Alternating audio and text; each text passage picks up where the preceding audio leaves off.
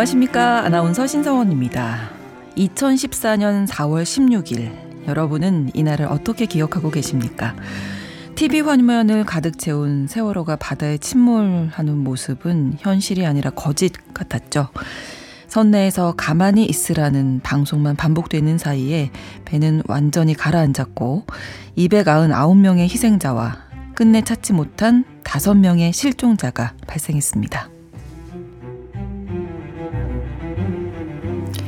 그로부터 벌써 9년이 흘렀습니다. 여전히 우리는 세월호를 기억하고 있고 구명조끼를 입은 채 어른들이 시키는 대로 가만히 있었던 단원고 학생들을 기억하고 있고 당시 무능하고 무기력했던 우리 사회를 기억하고 있습니다.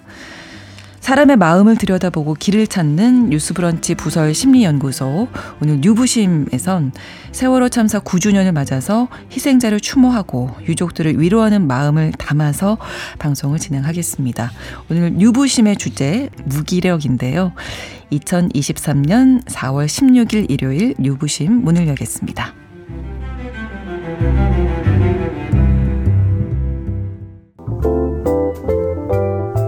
나를 지키는 마음 수업, 뉴스브런치 부설 심리연구소.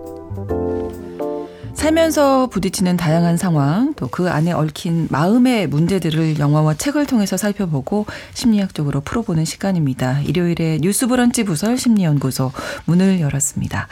자, 오늘도 이 세 분과 함께하겠습니다. 먼저 책으로 마음을 읽어주는 남정미 서평가 나오셨어요. 안녕하세요. 안녕하세요. 남정미입니다. 네, 그리고 영화 속 인물의 심리를 들려주시는 김준영 작가님, 어서 오세요. 네, 안녕하세요. 네, 그리고 심리 전문가시죠. 서울디지털대 상담심리학부 이지영 교수님 나오셨습니다. 어서 오십시오. 안녕하세요. 네, 자 말씀드린 대로 오늘이 세월호 참사 벌써 9년이 흘렀는데요.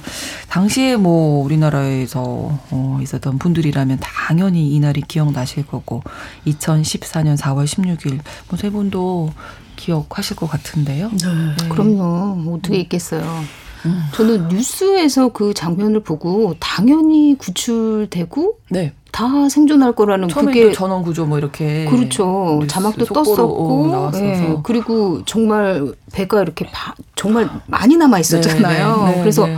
너무 상상하지도 않게 그런 참사가 일어나가지고 그 충격이 아직도 가시지가 않아요. 맞아요. 세상에 그런 일이 있을 수가 있구나 싶은 네, 생각도 들고 네, 네. 진짜 실시간으로 우리 모두가 그걸 봤잖아요. 그렇죠. 근데 이제 이웃 중에 또 변고를 당한 분도 너무 가까이 있고 정말 집단 무기력이란 게 그때 이후로는 진짜 맞아요. 다 조심스럽고 또 뭐라고 얘기도 못하겠고 또 애도하는 기간도 따로 없었기 때문에 네, 네. 굉장히 힘들었었습니다. 네. 네. 그 말씀하신 대로 교수님 우리 사회가 그 당시에는 뭐 집단 무기력이었다 이렇게 봐도 되겠죠? 네.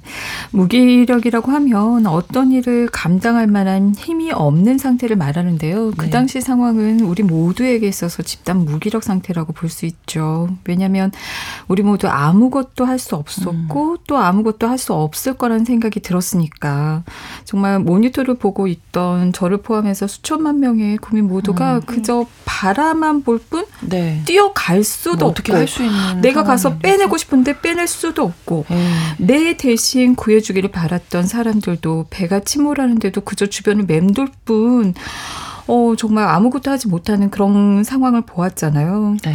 그리고 그런 커다란 사고가 있었을 때 수천만 명이 그 한 곳을 바라보면서 힘을 합하고 싶은데도 불구하고 할 수 없는 일이 있다는 그걸 경험하면서 정말 무기력이 컸습니다.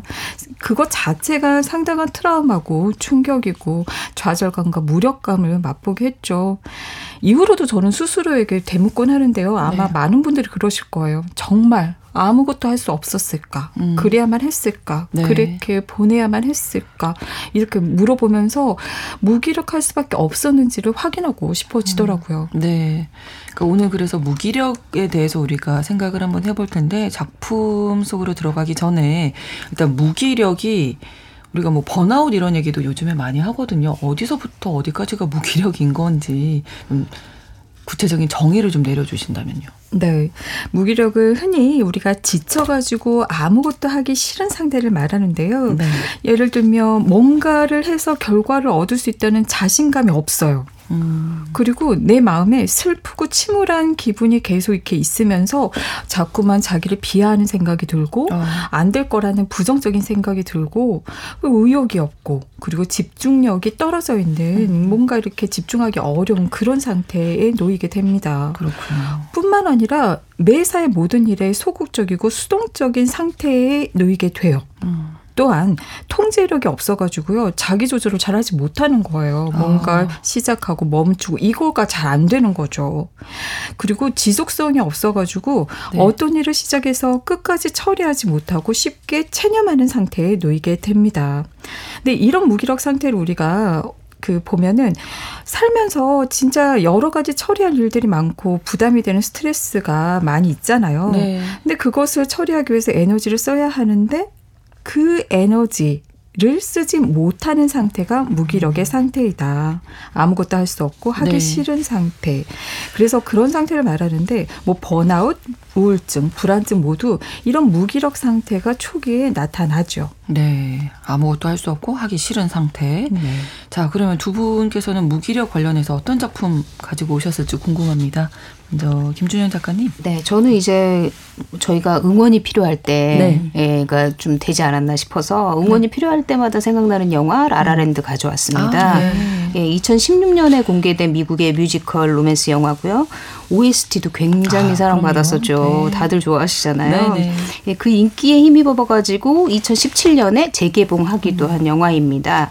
데이미언 세젤 감독이 각본과 감독을 했고요. 라이언 고슬링, 엠마 스톤이 주연을 했습니다. 네. 전 세계의 다양한 영화제와 시상식에서 얼마나 찬사를 받았는지 상도 많이 받고. 너무 많이 받았죠. 정말 상복이 터진 영화라고 할 수 있는데요. 네. 골든글로브에서 7개, 영국 아카데미에서 5개 부문, 미국 아카데미에서 6개 부문을 수상했습니다. 네. 사실 이 제목인 라라랜드는 로스앤젤레스의 별명이면서 현실과 동떨어진 상태를 의미합니다. 그러니까 꿈꾸는 사람들을 위한 도시 라라랜드에서 재즈 피아니스트인 세바스찬과 배우 지망생 미아가 만나서 좌절하고 또 무기력한 상태를 이겨내고 인생의 가장 빛나는 순간을 맞이하는 그런 영화라고 할 수 있습니다. 네, 이 영화 라라랜드 잠시 후에 만나보고 남정미 씨는 어떤 책을 가지고 무기력하면 가장 유명하게 알려져 있는 주인공이 등장하는 작품입니다.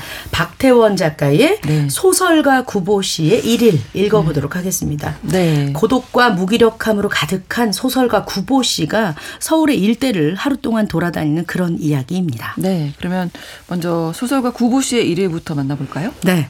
소설에 들어가기 앞서서 먼저 모단뽀이라고 유명했던 박태원 작가에 대해 좀 알아보도록 하겠습니다. 1909년 12월 7일 서울에서 태어나서 일제강점기인 1930년대에 활동을 하였습니다. 박태원은 이상, 정지용 등과 더불어 1930년대 모더니즘 문학을 대표하는 작가로 알려져 있습니다. 요즘 젊은 세대에겐 봉준호 작가의 외할아버지로 더 많이 알려져 있죠. 박태원은 1930년대 말경부터 도시의 세태와 자신의 체험을 서술한 작품과 역사소설을 발표를 했는데요. 그때 모더니즘적 실험을 많이 했습니다. 소설가 구보씨의 일일에 그 유명한 의식의 흐름 기법이 이제 선보여지는데요. 구보 또는 몽보, 이게 박태원 작가의 호이기도 했습니다. 그래서 자전적인 소설이라고도 알려져 있는 작품입니다. 구보씨 먼저 만나볼까요? 그러면? 네. 이 작품은 첫 부분을 읽어보면 구보씨가 여태 어떻게 살아왔는지 그리고 지금 이 집에서의 구보씨의 상태, 엄마가 걱정하는 구보씨의 상태를 알 수 있거든요. 시작은 이렇습니다. 어머니는 아들이 제 방에서 나와 마루 끝에 놓인 구두를 신고 기둥못에 걸린 단장을 꺼내 들고 그리고 문간으로 향하여 나가는 소리를 들었다. 어디 가니? 대답은 들리지 않았다. 혹은 자기의 한 말을 듣지 못하였는지도 아들의 대답 소리가 자기의 귀에까지 이르지 못하였는지도 모른다. 이번에는 중문 밖에까지 들릴 목소리를 내었다.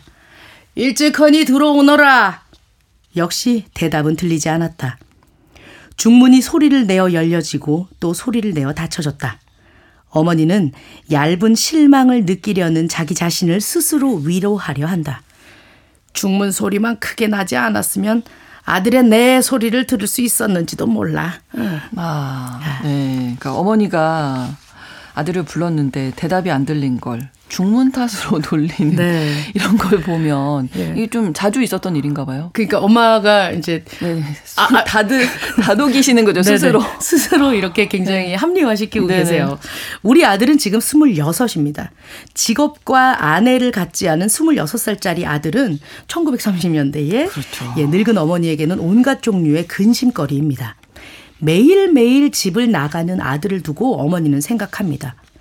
대체 그대는 매일 어딜 그렇게 가는 겐가. 특히 매번 걱정을 하는 것은 아직 우리 아들이 결혼을 못했다는 겁니다.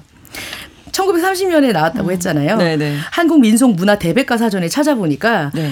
전근대에는 가임기가 되면 결혼하는 게 당연하다고 여겼기 때문에 네. 가임기 이전에 다 결혼을 시켰습니다. 이제 그걸 조혼이라고 하는 풍습이었지요. 근데 이 풍습이 근대에 들어오면서 계몽운동가들에게 비판을 받았습니다. 가정도 그리고 정부에서 또 그리고 개인에게도 굉장히 불필요하다라면서 네. 이제 욕을 좀 많이 먹었고 그리고 정부에서도 혼인 연령을 제한하는 법을 반포하기도 했는데 네. 오히려 1930년대에는 조혼의 비율이 증가했다고 그래요. 예, 이제 나와 있더라고요. 네. 어머니 입장에서 봤을 때 26이면 굉장히 너무 늦은 거죠. 너무 늦은 거죠. 예, 그런 상황이었던 네. 거죠. 네. 낮에 한 번 집을 나가면 우리 아들은 밤 늦게나 되어 돌아옵니다. 요게 한두 번이 아니에요. 설잠을 자고 깨어보니 자정. 그때 이제 엄마가 그런 얘기 하시거든요. 아, 아직 12시네. 또 오겠지. 안 들어온 적이 많았다는 거예요. 네. 네. 아들은 아직 돌아오지 않았습니다. 또 잠깐 잠들고 쳐다보는데 아들의 방에는 불이 켜져 있습니다. 그러니까 아들은 불을 꼭 끄고 자는 편이거든요. 아직 안 들어왔다는 얘기죠. 아들의 방문을 열어보니 나이 가득 찬 아들의 기름 냄새 그리고 분 냄새 없는 방이 늙은 어머니에겐 굉장히 애달픕니다. 네, 대답도 안 하죠. 집에 늦게 들어오고 결혼도 늦죠. 어머니가 얼마나 걱정이 되시겠어요. 예, 그러면서 이제 혼자 고민을 되게 하세요. 네. 아유, 얘는 왜 또 장가를 안 들려고 안 하는 거야 계속 이렇게 얘기를 했더니 아니 돈 한 푼 없이 어떻게 기집을 먹여 살립니까? 이제 엄마의 마음은 이래요. 아 어떻게 도리가 있느냐? 어? 월급쟁이가 되더라도 두 식구 입에 풀칠이야 못하려고 결혼을 하고 말아야지. 엄마들 속마음이 그렇죠. 그렇죠. 결혼하면 다 사라져. 어떻게든 될 거야. 어떻게든 될 거야. 어디 월급짜리라도 구할 생각 없이 밤낮으로 책이나 읽고 글이나 쓰고 어? 아니 고등학교를 졸업하고도 그 동경까지 건너가서 공부를 하고 온 이 내 아들이 일자리 구할 생각도 안 하고 밤중까지 쏘다니고 아우 내가 딱해서 답답해서 그런다. 엄마 마음은 그래요. 장가 들어놓으면 마음이 달라져. 자연히 돈 벌 궁리를 하겠지. 응? 자기 와이프랑 아기가 있으면 돈 벌 생각이 들어요. 엄마는 여자가 없어서 그렇다고 생각을 해요. 26해를 길렀어도 종시 마음이 놓이지 않는 것이 바로 자식. 서로 28, 27, 28 넘기고 나서라도 엄마의 마음은 늘 걱정으로 가득 찰 것입니다. 네. 근데 구보 씨는요. 오래전부터 고독과 외로움, 무기력이 점차적으로 쌓여온 상태예요. 원래 하나가 삐그덕거리면 다른 데로 이 기분이 전이가 되잖아요. 네. 활력이 없는 구보 씨. 일단 이유를 찾자면 구보 씨에게는 중이 질환이 있습니다. 그는 왼쪽 귀가 성치 않은데요. 네. 아직 젊은데 보청기의 힘을 빌려야 하고 그 비교적 건강한 다른 쪽의 귀마저도 이제 불안하다는 생각이 듭니다. 또 하나. 구보 씨는 시력이 안 좋아요. 그의 코 위에 걸려있는 24도의 안경은 두툼한 안경은 근시는 도와줄 줄 몰라도 어찌 보면 외모에는 또 전혀 그렇죠. 도움이 안 됩니다. 네. 모든 사람들이 다 하는 보편적이고 평균적인 삶을 못 사는 상황. 돈도 못 벌고 일은 안 하고 여자도 없고 사랑도 번번이 실패하고 몸도 안 좋고 무수한 모자람을 가지고 있는 구보 씨. 언젠가부터 무기력에 푹 절여져 있는 상황입니다. 아, 무기력에 빠져 있는 상태였는데 이게 건강이 안 좋으면 자신감이 떨어지고 그러면 활력이 없고 다시 또 건강이 안 좋아지고 이게 악순환인 거잖아요. 어떻게 보면. 근데 이렇게 무기력이 찾아오는 이유를 어디서 좀 찾아볼 수 있을까? 어떤 사람에게 이 무기력이 찾아오나요? 네. 기본적으로 무기력의 가장 큰 원인은 스트레스라고 볼 수 있겠죠. 구보 씨 같은 경우에는 취직해야지, 연애도 해야지, 결혼도 해야지, 뭐 이것저것 굉장히 뭔가 많이 닥쳐 있잖아요. 네. 근데 그 과제들이 부담이 되고 또 그 과제들에 잘 대처하지 못했다라는 그런 경험을 하게 되면 이게 나 실패했다, 잘 안 됐다 이렇게 지각이 되면서 앞으로도 감당하지 못할 거야 라는 판단이 들면서 무력감이 심해지게 되는 거죠. 네. 그래서 처리할 일이 지나치게 많아서 그 일들을 다루는데 에너지를 모두 써버렸을 때도 우리는 에너지 고갈로 지친 상태에 놓이게 되거든요. 그러니까 내가 대처할 능력이 있더라도 너무 일이 많아가지고 에너지를 다 써버리면 정말 무언가를 할 힘이 없어져 버리니까 무력감을 느낄 수밖에 없죠. 그래서 한정도에 있으니까요. 맞아요. 여러분들도 한번 지금 하고 있는 일이 너무 많지 않은가 한번 점검해 보시면 좋을 것 같아요. 네. 그리고 일이 그렇게 많진 않더라도 내가 대처 능력이 부족할 때 예를 들면 문제가 발생을 하잖아요. 그 문제를 해결하는 능력이 부족하다고 지각이 되면 이 무력감이 빠질 가능성이 높고요. 또 문제 해결 능력이 아니더라도 우리가 스트레스를 겪으면요 여러 가지 감정들이 올라오거든요. 불안해지고 뭐 화가 나기도 하고 뭐 수치심도 느끼고 불쾌한 이런 감정들이 느껴지는데 이걸 감정을 조절하는 전략이 부족한 경우 레퍼토리가 부족하니까 단순히 이렇게 회피하는 방식을 취하는 경우가 많아요. 정말 감정을 조절하는 방법은 수백 가지가 있거든요. 그렇죠. 굉장히 많은데 내가 그 뭘 어떻게 해야 될지 모르니까 회피하다 보니까 그냥 피해버리는 거죠. 그럼 결국에는 이런 감정 조절에 실패를 하면서 에너지 소진이 이루어져가지고 무기력 상태에 놓이게 됩니다. 한마디로 실패 경험이 반복되었을 때 우리가 무기력해지게 되는 거죠. 그럼 어떤 사람이 실패라고 판단할 가능성이 높으냐 생각을 해보면요. 일단 기대 수준이 높은 사람. 이거는 이제 주변 부모님들이 높을 수도 있어요. 나는 그렇죠. 안 높아. 근데 주변 사람들 나에 대한 기준이 너무 높아요. 그리고 또 내가 내 자신에 대해서 주변에서는 별로 기대하지 않는데 내가 높은 사람들이 있거든요. 그럼 당연히 기대 수준에 도달하지 못한다라는 그렇게 판단할 가능성이 높아지니까 실패로 지각이 되면서 좌절감을 맛보겠죠. 그리고 자신감이 부족하고 내가 어떤 일을 해낼 수 있는 능력, 자기 효능감이 낮은 사람들이 내가 뭔가 의지와 노력으로 이 달성할 수 있지 않다라는 그런 생각이 들면서 무력감을 느낄 가능성이 높습니다. 네. 또 실패의 원인을 어디에 돌리느냐가 또 중요해요. 우리가 실패를 맛봤을 때 이걸 통제하기 어려운 예를 들면 운명이야.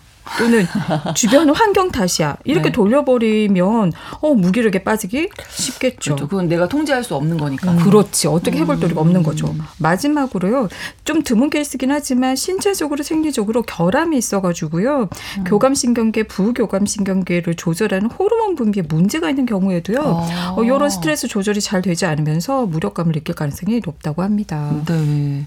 구보 씨는 무기력을 이렇게 겪고 있는데 이 5가지 중에서 뭔지 좀 살펴보도록 하고요. 자주 밖에 나가네요. 그래도 에너지가 아직 좀 있나요? 본인도 이걸 극복하고 싶어 하는 것 같아요. 예. 그래도 우리의 구보 씨 노력을 합니다. 좀 걷기로 하는데요. 종로 네거리를 바라보면서 종로 네거리에 사람이 많으니까 나갑니다. 우두커니 다리 곁에 가서 서 있는데 이 무기력이 거기 서 있는 나도 좀처럼 이제 이거 좀 보고 감상할 시간을 안 줘요. 계속해서 다 싹 올라와가지고 나의 기분을 이제 잠식시킵니다. 구보 씨는 이제 난 어디로 가서 행복을 찾아야 되지? 이 많은 사람이 걸어다니고 있는데 발 가는 대로 나의 안전지대를 찾고 싶은데 근데 이동을 하면 할수록 또 얼마 안가 무의미함을 또 깨닫습니다. 이리저리 가다가 전차를 보게 되거든요. 전차를 기다리는 사람들을 봅니다. 저 사람들이 행복한지는 알 수 없지만 확실한 것 그들은 분명히 갈 곳만은 가지고 있다는 겁니다. 그렇죠. 목적지가 있는 사람들인 거예요. 그렇죠.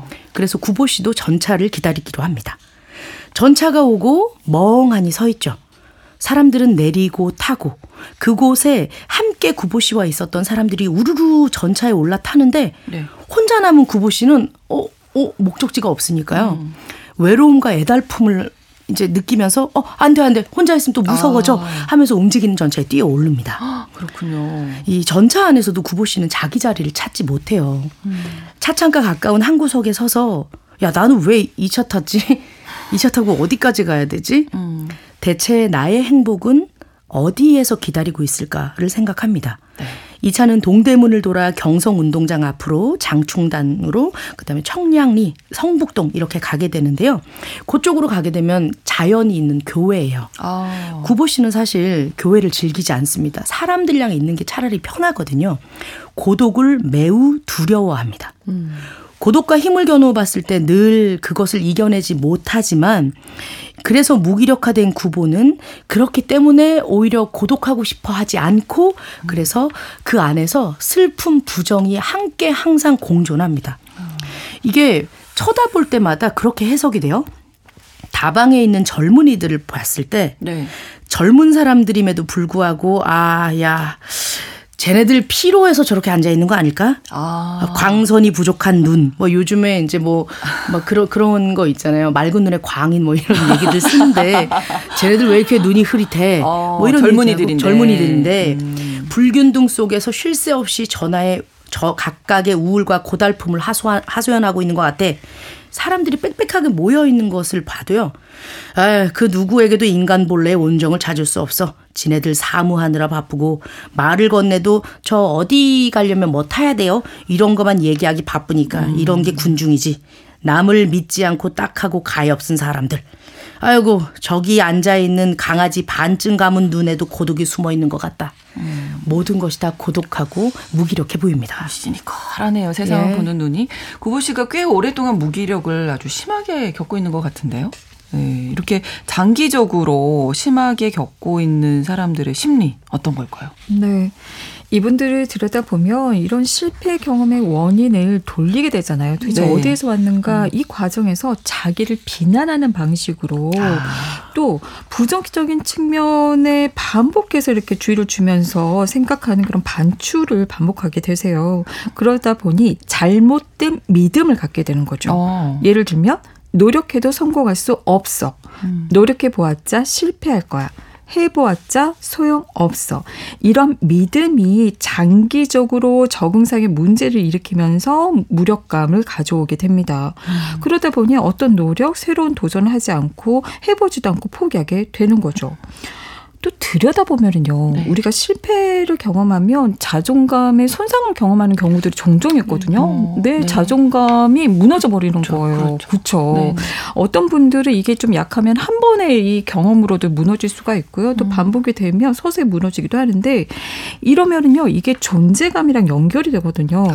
그럼 우리 인간은요. 모두 어느 정도의 존재감을 스스로가 느끼고 자존감이 있어야 살아가는데 그렇죠. 그러지를 못하니까 수많은 심각한 문제가 발생을 하는 거예요. 그래서 살아남으려고 자존감의 손상을 최소화하는 방법을 찾는 거죠. 어떻게? 노력을 아예 하지 않음으로써요. 자신의 탓으로 귀인하는 정도를 최소화하니까 자존감을 보호할 수가 있는 거죠. 내가 아무것도 안 하면 나를 비난할 일도 없는 거예요. 맞아요. 내가 한 건 아니니까. 맞아요. 확인이 안 되는 거잖아요. 예를 들어서 주변에 보면 사시 준비한다면서 공부는 하지 않으시는 분, 그다음 취직 준비하신다면서 네. 제대로 준비하지는 않으시는 분. 이제 이런 분들은 이건 능력 부족이 아니야. 그냥 내가 노력을 하지 않아서 지금 이 결과가 있는 거지. 이러면서 자존감을 어느 정도는 보호하고 유지할 수 있는 거죠. 그렇군요. 구보 씨는 어떻게 될까요? 다시 소설로 가볼까요? 네. 차장이 와가지고 표 좀 찍으십시오. 네. 표 어디까지 가십니까? 이렇게 와서 얘기를 해요.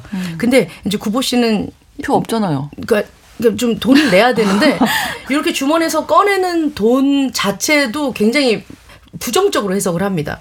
바지 주머니에 손을 넣어서 동전을 꺼냈는데 네. 야, 이 동전 다 뒤집혀 있네. 어머. 이거 바르지 못하고 뒤집혀 있는 동전. 아, 바른 삶을 살지 못하고 뒤집혀 있는 나. 그러니까 이런 식으로 계속해서 해석이 그렇게 가는 거예요. 네네. 차장이 그의 옆으로 와서 어디까지 가시냐고 묻자 구보는 목적지를 말할 수 없습니다. 그렇죠. 갈 곳이 있어야 타는 전차지만 어디서든 섣불리 내릴 수 없습니다. 전차는 서고 또 움직이고 행복은 그가 그렇게도 구하여 마지 않던 행복은 한때 좋아했던 마음이 있었던 그 여자와 함께 영국이 가버렸을지도 모른다라고 생각을 합니다. 자기에게는 유일한 여자였는지도 모를, 같이 있었으면 행복할 뻔했었을지도 모르는 그 순간이 이미 떠나갔기 때문에 이미 난 목적지를 잃은 지 오래됐다라고 또 생각을 하거든요. 오래된 구보의 벗이 늦은 밤 그에게 이렇게 묻습니다. 이제 그럼 집에 가서 뭘 할 생각입니까? 생활을 가진 사람들은 마땅히 자기네 집으로 돌아가서 저녁을 먹고 가족들과 얘기를 하겠지만 구보는 요사이 그런 기쁨을 갖지 못했습니다. 온갖 사람들의 발끝은 이 거리 위에서 자기네들 집으로 향하여 놓여 있는데 그래서 이제 이렇게 한 문장이 써 있거든요. 네. 누구나 뭐다 집 가지고 있다는 애달픔이여 무덤에 들어가듯 돌아와서 자옵네. 이렇게 얘기를 하며 구보는 전차를 계속 탑니다. 제일 처음에 어머니의 상황을 읽어드렸잖아요. 네네. 이 제일 마지막으로 가면 다시 집으로 돌아간 엄마와의 이런 얘기들이 담겨 있거든요. 네. 구보 씨는 그래도 엄마한테 찾아가면서 다시 또 안정을 찾은 게 아닌가 하는 생각이 듭니다. 무기력한 구보 씨의 스케줄이 궁금하시다면 예, 박태원 작가의 작품 소설가 구보 씨의 일일에서 네. 확인하십시오. 근데 구보 씨가 뭐 아까 그 말씀하셨잖아요. 나한테 원인을 돌리고 희망이 없어진다. 너무 장기적으로 무기력에 빠지다 보면 그런 상태가 아닌가 싶네요. 동전을 보고도 이게 바르지 못한 나와 같다고 생각할 정도니까 이게 무기력을 이렇게 너무 오래 이렇게 지속하다 보면 또 우울증도 오겠는데요? 그럼요. 일단 이렇게 무기력감을 느끼게 되면 내가 뭔가를 하더라도 결과가 내가 통제할 수 없고 실패할 거야 이런 생각을 하면 너무 끔찍하잖아요. 그렇죠. 실패는 굉장히 고통스러운 상황이니까. 그러니까 그런 일이 또 일어날 거야 이런 마음 때문에 불안하고 또 무섭고 긴장되고 이건 굉장한 고통을 유발을 하거든요. 또 이렇게 뭐만 하면은 실패한 거야 안 될 거야 이렇게 판단을 해버리니까 좌절스럽고 또 우리가 좌절하면 화가 나거든요. 맞아요. 왜 나에게 자꾸 이런 일이 네. 화가 막 올라와요. 또 이게 반복이 되면요 절망스럽고 우울한 마음이 들거든요. 그리고 또 결과적으로는 아무것도 하지 않은 거니까 성취도 별로 있지 않고 또 욕구가 충족이 잘 되지 않는 어떻게 보면 우리가 원하는 것을 이렇게 채워가면서 삶을 사는데 삶에 별로 의미가 없는 것 같은 무의미한 그런 상태, 슬픔 이런 것들이 이렇게 반복이 되면서 굉장히 희망이 없고 무력하고 심한 우울증까지 올 수가 있죠. 네. 그리고 이렇게 되면요 자기를 혐오하는 자기 혐오 상태에 놓이게 되거든요. 심각한데요. 그렇잖아요. 자꾸 자기 비난하니까 스스로에 대해서 자신 없고 난 존재감도 없어. 난 살 가치가 없어. 이렇게 생각이 되니까 이 스스로 비난하면서 자살, 죽음에 대한 생각이 굉장히 많이 올라와요. 살 가치가 없는데 내가 왜 살아? 밥만 축내고 있지. 이러면서 이제 심각한 상황까지 갈 수가 있습니다. 네, 오늘 무기력에 대한 이야기 나누고 있는데요. 첫 번째 소설로 소설가 구보씨의 일일 만나봤습니다. 노래 한 곡 듣고 다시 오겠습니다. 김현식의 노래 내 사랑 내 곁에 함께 들어보시죠. 마음의 근력을 키웁니다. 뉴스브런치 부설 심리연구소. 뉴스브런치 부설 심리연구소 뉴부심 서울디지털대 이지영 교수, 남정미 서평가, 김준영 작가와 함께 오늘 무기력에 대한 이야기 나누고 있습니다. 자, 살면서 한 번은 뭐 크든 작든 무기력을 느끼게 된 순간이 있기 마련이잖아요. 이때 그런 감정에서 좀 벗어나기 위한 혹시 나만의 방법이 있으신지 세 분께 질문 드려보고 싶네요. 저는 계속 자요. 저도요. 진짜요? 네. 자면 약간 좀 리셋되는 느낌? 다시 깨어나? 항상 우리가 자고 그 다음날 일어나면 좀 기분 좋잖아요. 맞아. 약간 그런 느낌? 저도 잠으로 그렇게. 좀 스트레스를 해소하는 편이긴 한데. 저도 그렇습니다. 네네. 이지영 교수님은? 저는 돌아보면 인생에서 30대 때 상당히 이렇게 무기력감을 느꼈던 게 30대 이제 20대 말에 결혼을 하고 30대 초반에 아이를 갖고 싶었는데 30대 초반부터 계속 시도를 하는데 애가 안 생기는 거예요. 그러면 맞아요. 정말 아이라고 하는 거는 내가 어떻게 할 수가 없는 거잖아요. 네. 이럴 때 정말 많이 그 무력감을 느꼈었고 그러네요. 그러면서 이제 여러 번 반복해서 시험관 시술도 하면서 이렇게 계속 실패를 맛본 거죠. 그럴 때 이제 제가 풀었던 거는 그 감정이 굉장히 처절했던 것 같아요. 그 감정을 이렇게 매번 풀어내면서 풀어내고 보니까 그래 또 한번 해보자 이제 이런 마음이 또 서더라고요. 그럼 뭐 쉬어보는 것도 에너지를 충전하면서 의욕을 가져볼 수 있는 방법이었던 것 같아요. 김준영 작가는? 저는 억지로 일을 좀 만드는 편이에요. 오히려 그러니까 꼭 해야만 하는 일. 그러니까 책임감 때문에 책임감 좀 강한 편이거든요. 할 수밖에 없는 그런 일을 좀 만들어서 억지로라도 나가려고 노력해요. 그야말로 진짜 작가님 다운 방법을 찾으신 거네요. 일을 더 강한 여자야. 예. 무기력할 때 나올 수가 없어요. 그 무기력할 때 쓴 글이 기력이 있어요? 무기력할 때는 되잖아. 분노가 있어요. 아까 교수님 말씀하셨잖아요. 그렇죠. 분노가 있다고. 제가 진짜 무기력할 때 그래서 글을 한동안 썼었는데 그 안에 분노가 담겨 있더라고요. 그렇군요. 네. 그렇게 일을 하시는 김준영 작가가 선택한 라라랜드로 가보겠습니다. 이 작품은 뭐 인생 영화로도 많이도 꼽으시더라고요. 맞습니다. 네. 또 이 첫 장면 기억하시는 분들 너무 많을 거예요. 네. 첫 장면의 시작이 LA의 한 도로입니다. 네. 한낮에 뜨거움으로 가득한 가운데 차가 꽉 막혀 있어요. 그런데 갑자기 사람들이 차 밖으로 나와서 노래를 부르면서 춤을 추기 시작해요. 그러니까 한창 신나게 춤판이 벌어지고 난 다음에 사람들은 언제 그랬냐 쉽게 다시 차 안으로 들어가고 서서히 정체가 풀리거든요. 네. 사실 이 첫 장면이 암시하는 게 굉장히 큽니다. 그러니까 여기서 이제 주인공들이 등장을 하는데요. 네. 배우를 꿈꾸는 미아가 여자 주인공이에요. 미아는 대본을 외우느라고 차를 출발시키지 못하고 뒤에 있던 이제 남자 주인공 세바스찬이 신경질적으로 클락션을 막 울려대요. 그런 그에게 미아는 손가락 욕을 날려주면서 그렇게 둘은 그냥 스쳐갑니다. 그렇죠. 그렇게 첫 만남은 서로가 누구인지도 모르고 스쳐갑니다. 네. 여주인공 미아는 배우 지망생인데 영화 오디션을 볼 때마다 굴욕적으로 탈락해요. 그러니까 매번 실패를 거듭하고 있지만 아직도 영화사에 이제 커피숍에 근무하면서 나도 언젠가는 저 배우들처럼 되겠다라는 희망을 품고 삽니다. 그리고 남자 주인공 세바스찬의 직업은 수수 재즈를 열망하는 뮤지션이에요. 실력은 굉장히 있어요. 그런데 재즈만 고집하고 상업적인 음악을 하기 싫어하다 보니까 사실상 백수인 거죠. 수입이 거의 없어요. 그러니까 어느 날 이제 스타를 꿈꾸는 미아가 예기치 않은 상황으로 또 오디션을 망치게 돼요. 그리고 이제 함께 사는 룸메이트들이 그녀의 이제 기분을 풀어주려고 파티에 데리고 갑니다. 근데 파티는 재미도 없고 설상가상 차까지 견인당해 버리거든요. 그러니까 미아는 높은 구두를 신고 터벅터벅 걷다가 우연히 거리를 걷고 있는데 피아노 소리가 들리는데 너무 좋은 거예요. 그래서 피아노 소리에 끌려서 한 가게 안으로 들어가게 됩니다. 이 우연이라는 게 또 인연을 만들기도 합니다. 미아에게는 어떤 인연이 만들어질지 궁금하네요. 네, 맞습니다. 그 레스토랑은 세바스찬이 생계를 위해서 피아노를 치고 있었던 곳이에요. 근데 가게 주인은 재즈를 너무 싫어해가지고 징글벨이나 캐롤을 쳐라 이렇게 요구를 하는 거예요. 그러니까 세바스찬도 그걸 치고 있다가 또 너무 싫은 거예요. 그러니까 충동적으로 자기가 작곡한 노래를 연주하기 시작합니다. 그걸 미아가 들은 거예요. 그리고 미아는 너무 그 노래에 감동을 받아서 너무 잘 들었다 이렇게 이제 감정이 끝까지 올라와서 얘기를 하려고 하는데 세바스찬은 재즈를 연주했다고 그 주인의 가게 주인에게 욕을 먹고 해고를 당하고 나서 미아의 어깨를 퉁 치면서 화가 나서 나가버립니다. 그러니까 미아는 너무 황당한 상황인 거죠. 그렇게 둘은 한 번 더 스치듯 지나칩니다. 그 후로도 미아는 수많은 오디션을 봐요. 그런데 결과는 계속 좋지 않습니다. 그러다가 어느 밴드 공연장에서 공연을 하는 파티장에서 공연을 하는 밴드를 보게 되는데 거기 세바스찬이 연주를 하고 있는 거예요. 근데 미아에게는 세바스찬에 대한 안 좋은 기억이 있잖아요.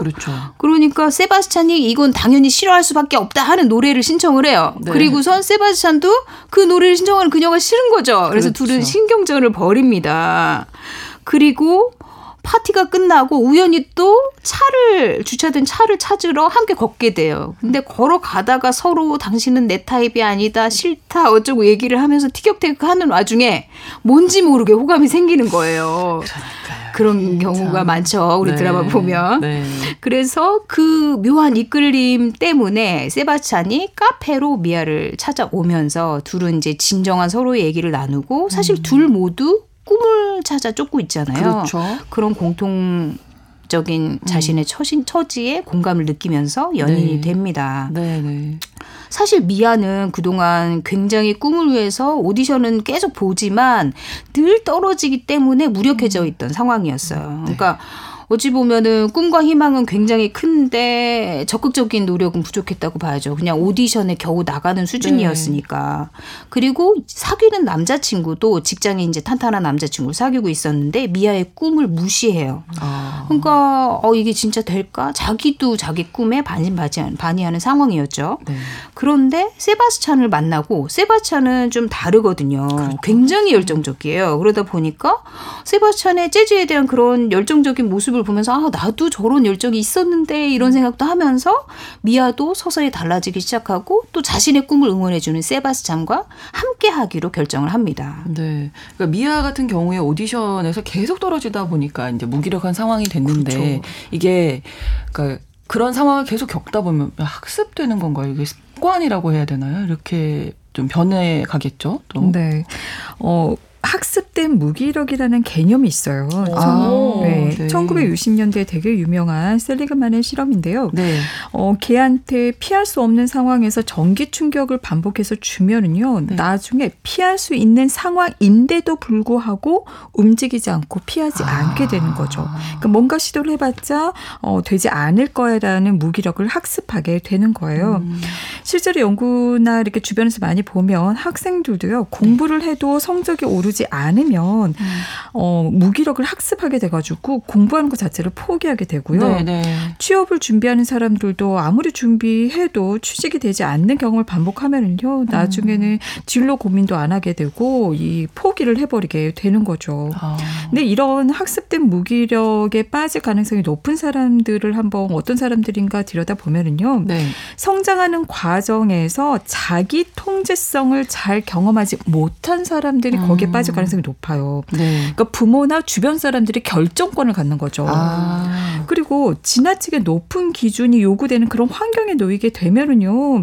기대는 높은데 내가 그만큼의 능력이 되지 못하는 그런 경우에는 무기력을 학습하게 되죠. 그렇죠. 네, 네.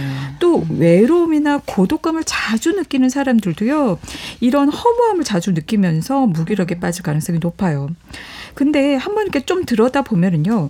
무기력이 주는 이점이 있어서 습관처럼 무기력을 찾기도 합니다. 예를 들어 우리가 뭔가 도전하고 시도하고 변화할 때 보면요. 불편하잖아요. 그렇죠. 긴장되고. 네. 근데 무기력하면 이런 불편을 경험하지 않아도 되잖아요. 또 시도를 하게 되면 슬프기도 하고 화가 나기도 하고 막 수치심도 느끼고 이런 감정을 피할 수도 있고 또 무기력하면은요 도와주는 사람이 있어요. 보면 주변에서 누구든 여기서는 어머니께서 도와주실 테고 네네. 그 관계를 유지할 수가 있잖아요. 네. 그리고 마지막으로 아무것도 안 하니까 이런 익숙한 상황에서 벗어나지 않아도 되고 실패할 염려도 없고 나의 어떤 단점들을 노출할 필요도 없으니까 좋은 점도 있는 거죠. 그러네요.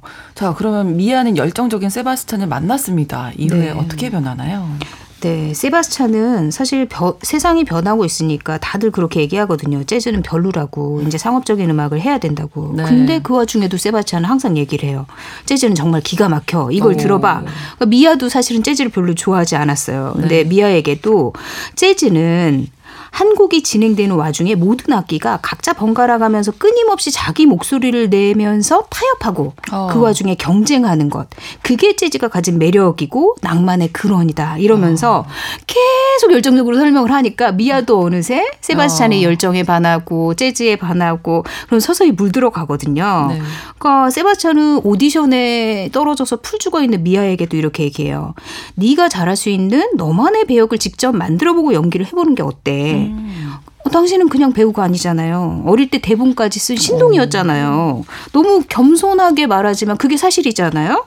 그러니까 당신 자신의 배역을 직접 써라. 사실 맞는 얘기예요. 그러네요. 아무도 안 뽑아주면 내가 하면 되는 거거든요. 네.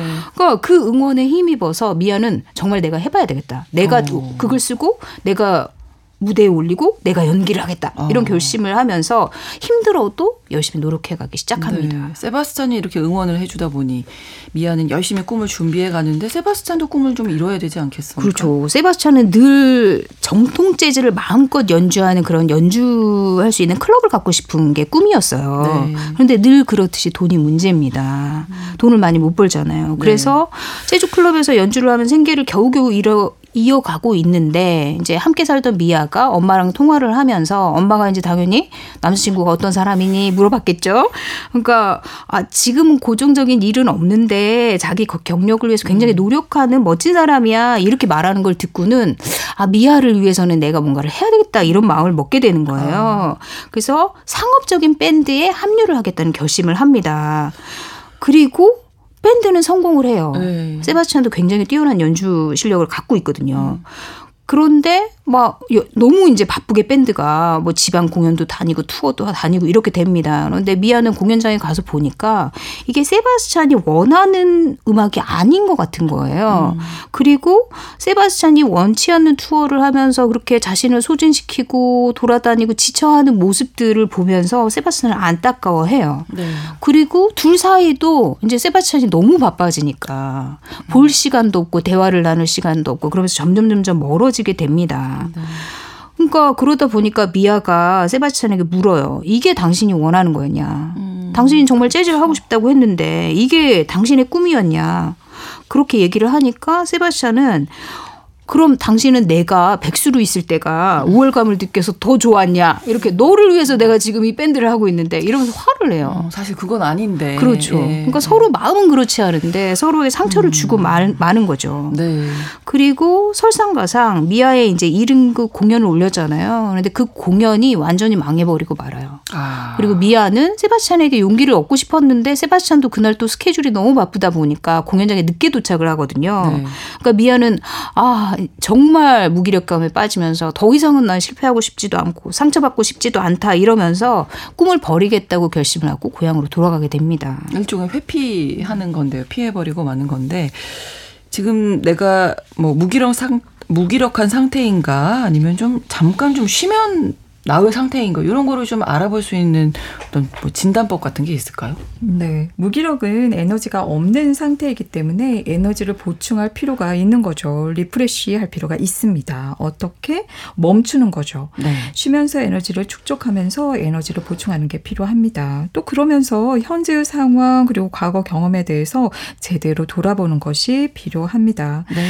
여러분들에게 한번 그 무기력의 자가 진단을 해볼 수 있는 그런 기회를 한번 드려볼게요. 네. 제가 한 5개의 문항을 얘기를 해볼 테니까 각각에 대해서 10점 만점에서 내가 몇 점 정도로 그러한지를 한번 점수를 체크해 보시면 좋을 것 같아요. 네. 나는 지금 의욕이나 활력이 없음을 느낀다. 나는 일을 하는데 적극적인 의지가 없음을 느낀다. 나는 지금 처한 상황들에서 벗어나고 싶다. 내 앞길은 꽉 가로막혀 막막하다. 나는 혼자 멍하니 지내고 싶다. 여기에 대해서 30점 이상이다 싶으면 한번 내가 좀 무기력한 건 아닌가 생각해 보시면 좋을 것 같아요. 네. 마지막에 혼자 멍하니 있고 싶다는 완전 그런데요. 어머님들이 막 완전 그렇게 한번 혼자 하루 종일 있어봤으면 좋겠다. 저도요. 그죠? 자, 어쨌든 라라랜드의 결말이 궁금합니다. 이별을 맞았는데 두 사람은 어떻게 되나요? 네, 헤어졌지만 사실 세바스찬은 마음속으로는 늘 미아의 꿈을 응원하고 있거든요. 그런데 미아가 떠난 후에 한 통의 전화를 받게 돼요. 그러니까 배우 캐스팅에 대한 건데 이제 우연히 실패한 그 미아의 1인극을 누군가 본 거예요. 그래서 그 영화 감독이 배역 캐스팅을 제안을 한 겁니다. 그러니까 세바스찬은 본능적으로 느껴요. 이게 미아에게 찾아온 기회구나. 그리고 미아를 찾아가서 설득을 하는데 미아는 이미 이제 무기력하고 더는 하지 않겠다고 결심을 했잖아요. 그러니까 나는 재능은 없고 열정만 가득한 사람이었다. 그런 사람들이 있잖아. 나도 그중에 하나야. 이런 식으로 이제 무기력한 얘기를 하니까 세바스찬이 더 이상 원하지 않느냐. 너 해야 된다. 이렇게 자꾸 강요를 하면서 우여곡절 끝에 미아를 데리고 오디션장으로 가게 됩니다. 네. 그런데 그 오디션장은 예전과는 너무 다른 거죠. 그렇죠. 그렇게 둘은 서로의 꿈을 응원해 주면서 냉각기를 갖기로 합니다. 멈춤을 한 거네요. 그렇죠. 네. 결말은 영화에서 확인하실 수 있고요. 오늘 무기력에 대한 이야기 나눠봤는데 이겨낼 수 있는 방법을 교수님 짧게 정리를 해 주신다면? 네, 무기력하게 된 실패와 좌절의 경험을 마주해야만 벗어날 수 있어요. 그렇죠. 그리고 그 에너지를 빼앗고 있는 그 감정들을 마주하면서 한번 안전하게 풀어서 해소하는 그 시간이 필요합니다. 그래야 받아들일 수 있거든요. 네. 그리고 비워져야 뭔가를 해볼 동기나 의욕이 생기니까요. 또 그러면서 원인을 제대로 이해하고 분석하는 것도 필요합니다. 그리고 예방하기 위해서는요, 무엇보다 자신감을 꺾지 않는 게 필요해요. 그래서 여러분들이 나의 어떤 자율성, 자발성을 작은 거라도 한번 이렇게 시도해보는 경험, 그리고 주변에서는 이렇게 지지와 격려를 해주는, 그래서 엔진에 에너지로 채우는 그런 관계가 굉장히 중요합니다. 그리고 관심은 갖되 과한 기대는 하지 말기. 네, 서로 응원해주는 그런 관계가 필요하지 않을까 싶네요. 뉴스브런치 부설 심리연구소, 오늘 무기력에 대해서 다뤄봤습니다. 최근 소설가 구보씨의 일일, 영화 라라랜드 소개해드렸고요. 김준영 작가님, 남정미 서평가님, 서울디지털대학교 이지영 교수님과 함께했습니다. 고맙습니다. 고맙습니다. 감사합니다. 라라랜드 OST 중에서 Someone in the crowd, 엠마 스톤의 노래 들려드리면서 뉴보신 마치겠습니다. 평일에는 뉴스브런치 계속 청취해 주시기 바랍니다. 저는 아나운서 신성원이었습니다. 고맙습니다.